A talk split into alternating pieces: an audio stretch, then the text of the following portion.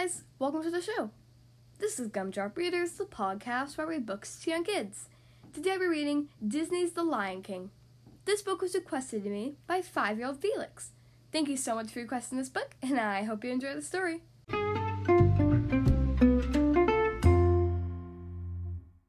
Okay, here we are on page one.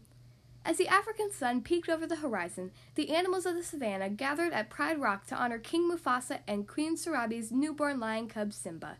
The proud parents had just welcomed the tiny cub to the great circle of life.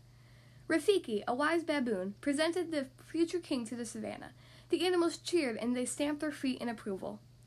Scar, Mufasa's brother, didn't attend the ceremony. Scar had been next in line to rule until Simba was born. He wanted to get rid of the young cub so he could be king. "Life's not fair, is it?" Scar cl- complained to a mouse he was just about to eat.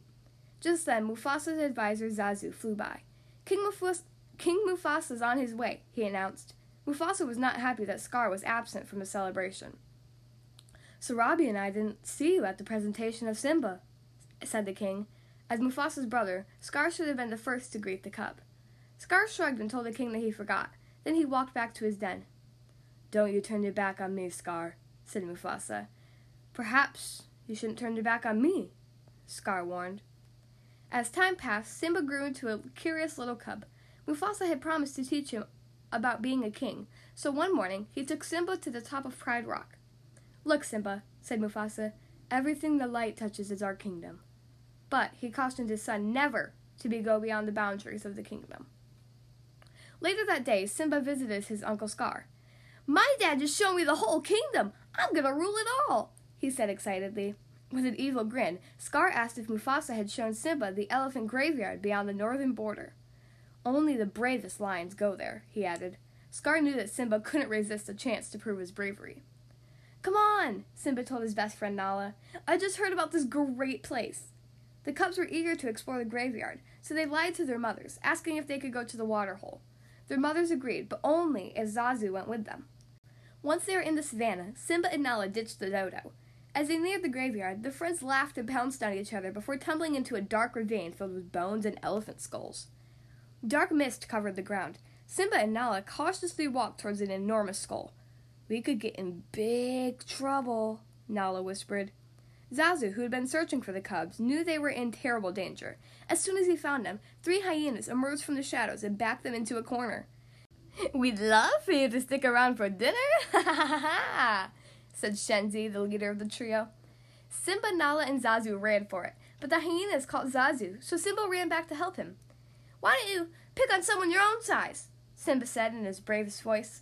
Without hesitation, the hyenas charged after Simba and Nala. The cubs were no match for the hyenas. Just when it looked like they were done for, Mufasa arrived and saved them. The frightened hyenas quickly ran away. Simba was in big trouble, but the king didn't stay angry for long. "We'll always be together, right?" asked Simba. "Look at the stars," said Mufasa. "The great kings of the past looked down on us from the stars. Just remember that those kings will always be there to guide you, and so will I." Meanwhile, Scar was angry that the hyenas had failed to kill Simba. "I practically gift-wrapped those cubs for you," he told them, but Scar had developed a new plan. "Be prepared," he announced, "for the death of the king." "Why, is he sick?" asked the hyena named Ed. "No, you fool, we're going to kill him. Simba too," he said. The next day, Scar brought Simba to a gorge, where wildebeests were gazing nearby. "Now, you wait here. Your father has a marvelous surprise for you," he said. When Scar was safely away, the hyenas chased the wildebeest towards Simba. Then Scar ran off to find Mufasa. "Stampede! Stampede in the gorge! Simba's down there!" he said. Mufasa immediately hurried off to save his son. Mufasa managed to rescue Simba, but the herd carried the king further down the gorge. When he tried to climb out, the rocks crumbled beneath him. To Mufasa's relief, he saw Scar above him. "Brother, help me!" he cried out.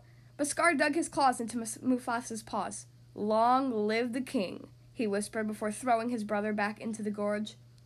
Once the stampede cleared, Simba found his father laying lifeless at the base of the cliff. He tearfully nudged Mufasa's paw, but the great king did not stir.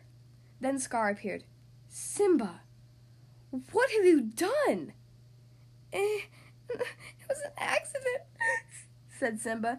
"I didn't mean for it to happen. What am I going to do?" The poor cub was overwhelmed with grief. "Run away, Simba," Scar instructed. "Run away and never return." Scar watched as Simba fled the only home he had ever known.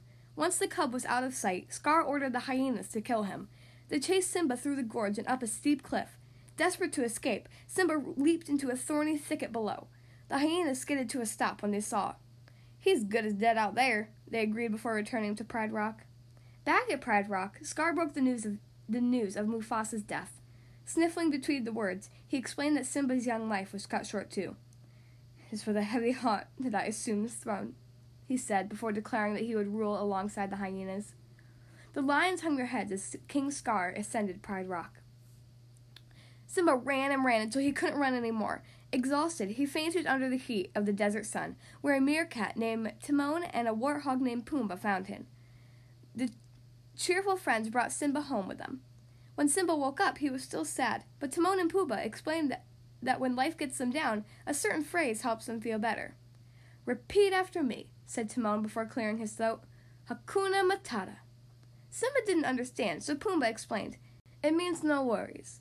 Simba liked this motto and his new friend's carefree lifestyle, so he decided to stay with them in the jungle. Years passed, and Simba grew into a strong young lion. He tried to forget about the past, but as he gazed into the night sky with Timon and Pumbaa one night, he couldn't help thinking of the great kings and everything his father had taught him. Simba sighed. He didn't know where he belonged in the great circle of life. One day, as Tim- Timon and Pumbaa strolled through the d- jungle, a lioness attacked Pumbaa. The terrified warthog ran away, but got stuck under the tree roof. Under a tree root, Simba rushed to protect his friend. As Simba wrestled the lioness, she pinned him to the ground. Simba quickly realized it was his old friend Nala. As the sun set, Simba showed Nala around the beautiful jungle. They were so happy to see each other again, but something was on Nala's mind. "We really needed you at home," she said. Un- under King Scar, the Pridelands had become barren, and the animals were starving. "I can't go back," he said. "You wouldn't understand."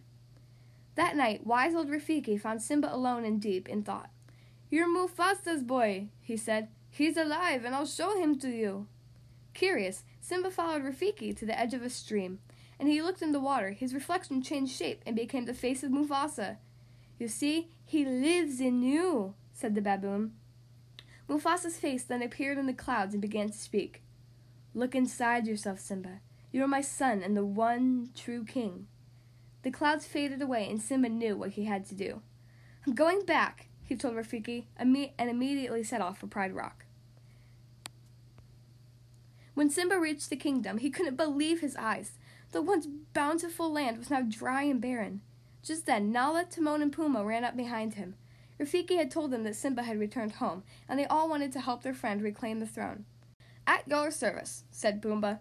While Simba searched for Scar, Timon and Pumbaa distracted the hyenas.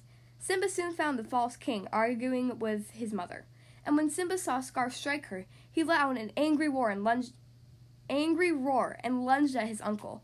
"Simba, I'm a little surprised to see you alive," said Scar, eyeing the hyenas. "The choice is yours, Scar," said Simba. "Either step down or fight." Scar wouldn't give up the thrones that easily, so he backed Simba over the edge of Pride Rock.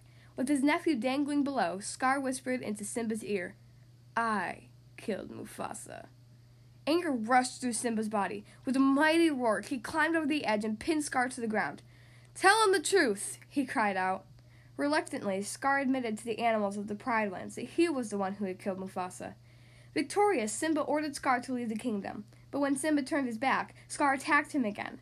With a swipe of his powerful paw, Simba knocked his uncle over the edge where a pack of hungry hyenas were waiting. Scar was never seen in the savannah again. Finally, Simba took his rightful place as king. All the animals rejoiced at his return, and under his rule, the Pride Lands once again flourished. Many months later, the animals of the savannah made their way to the foot of Pride Rock. Rafiki presented the new princess, the daughter of King Simba and Queen Nala, to the cheering crowd below. Simba was so proud. He had he had finally found his place in the great circle of life. The end.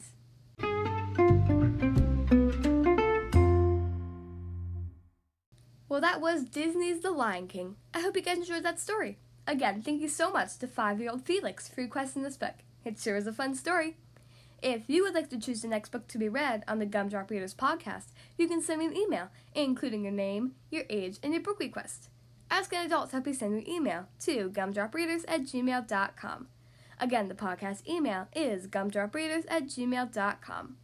Thank you guys so much for listening to today's episode, and I'll see you next time!